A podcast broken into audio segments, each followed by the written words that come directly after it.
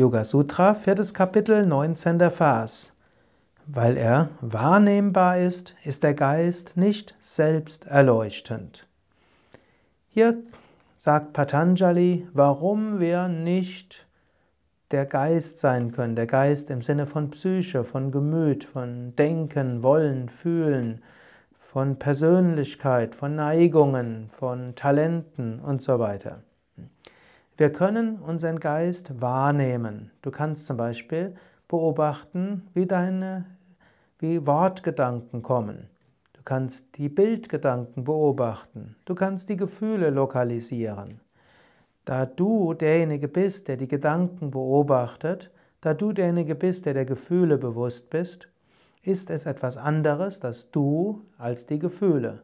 Nicht die Gefühle beobachten dich, sondern du beobachtest die Gefühle. Daher, du bist Bewusstsein. Die Gefühle sind etwas anderes. Des Weiteren, der Geist ist nicht selbst erleuchtend.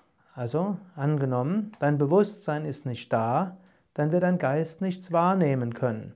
Der Geist an sich bekommt die Bewusstheit, weil er Purusha, das höchste Selbst, spiegelt.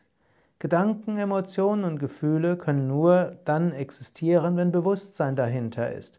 Ohne Bewusstsein gibt es keine Gedanken, Gefühle und Emotionen. Ich kann natürlich sagen, unterbewusste Gedanken gibt es, aber das würden wir nicht unbedingt als Gedanken bezeichnen. Das sind unterbewusste Abläufe im Unterbewusstsein. Wirkliche Gedanken, Gefühle und so weiter gibt es nur dann, wenn Bewusstsein da ist. Und Bewusstsein ist Purusha. Der Geist ist nicht selbst leuchtend.